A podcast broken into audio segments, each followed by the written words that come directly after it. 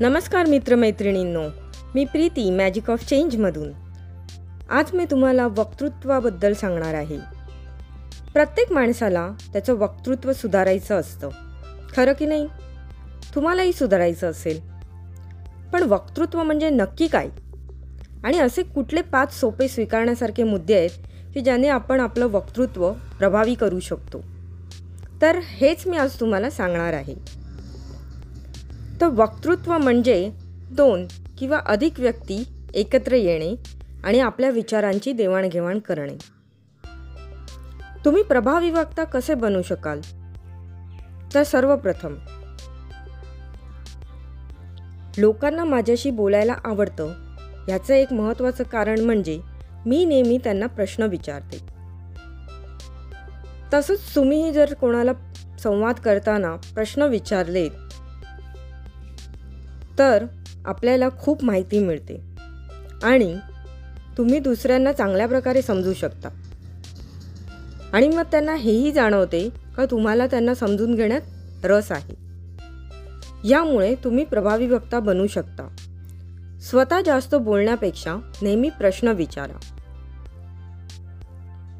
दुसरा मुद्दा आहे तर मी उ म पू हे मॉडेल फॉलो करते.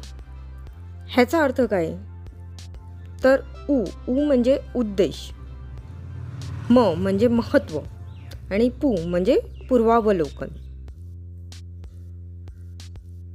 मी कोणाशी बोलते त्यावेळेला हा विचार नेहमी करते की ह्याचा उद्देश नक्की काय आहे?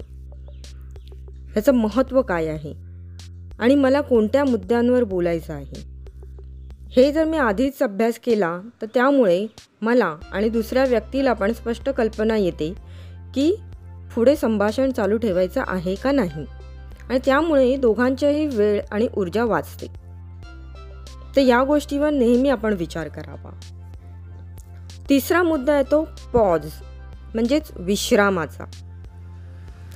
विश्रामाचा वापर तुम्ही कसा करतायत त्यावर तुमचं वक्तृत्व किती प्रभावी हे ठरतं जर तुम्ही जगातील कुठल्याही वक्त्याचा अभ्यास केला जसं Martin Luther King Barack Obama doctor A P J Abdul Kalam तर तुमच्या लक्षात येईल की ते सगळे बोलताना आपल्या बोलण्यात विश्रामाचा योग्य वापर करायचे.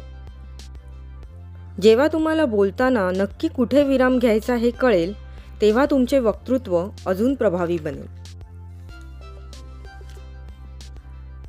चौथा मुद्दा आहे आपल्या बोलण्यात तुम्ही छोटे छोटे किस्से किंवा गोष्टींचा वापर करा.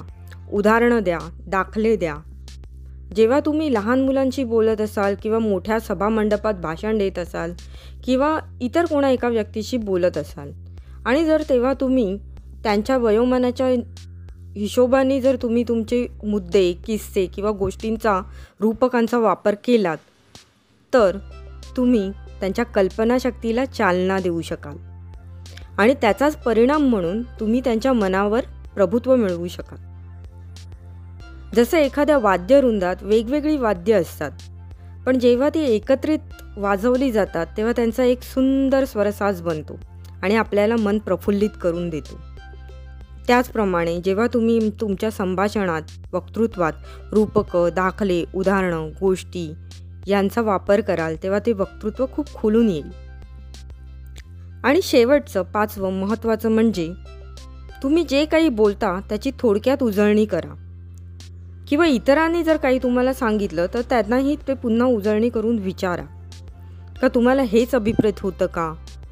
जर तुम्ही बोलत असाल तेव्हाही उजळणी करा आणि लोकांना विचारा की हे मला सांगायचं आहे. तुम्हाला कळलं का हे? तर असे हे पाच सोपे आणि वापरण्यायोग्य मुद्दे आहेत ज्यांनी तुमचं वक्तृत्व खूप प्रभावी बनू शकतं. आणि मला खात्री आहे की तुम्ही यांचा वापर आजपासून नक्कीच कराल. तर आज मी तुमची रजा घेते. मी प्रीती मॅजिक ऑफ चेंजमधून पुन्हा भेटूया.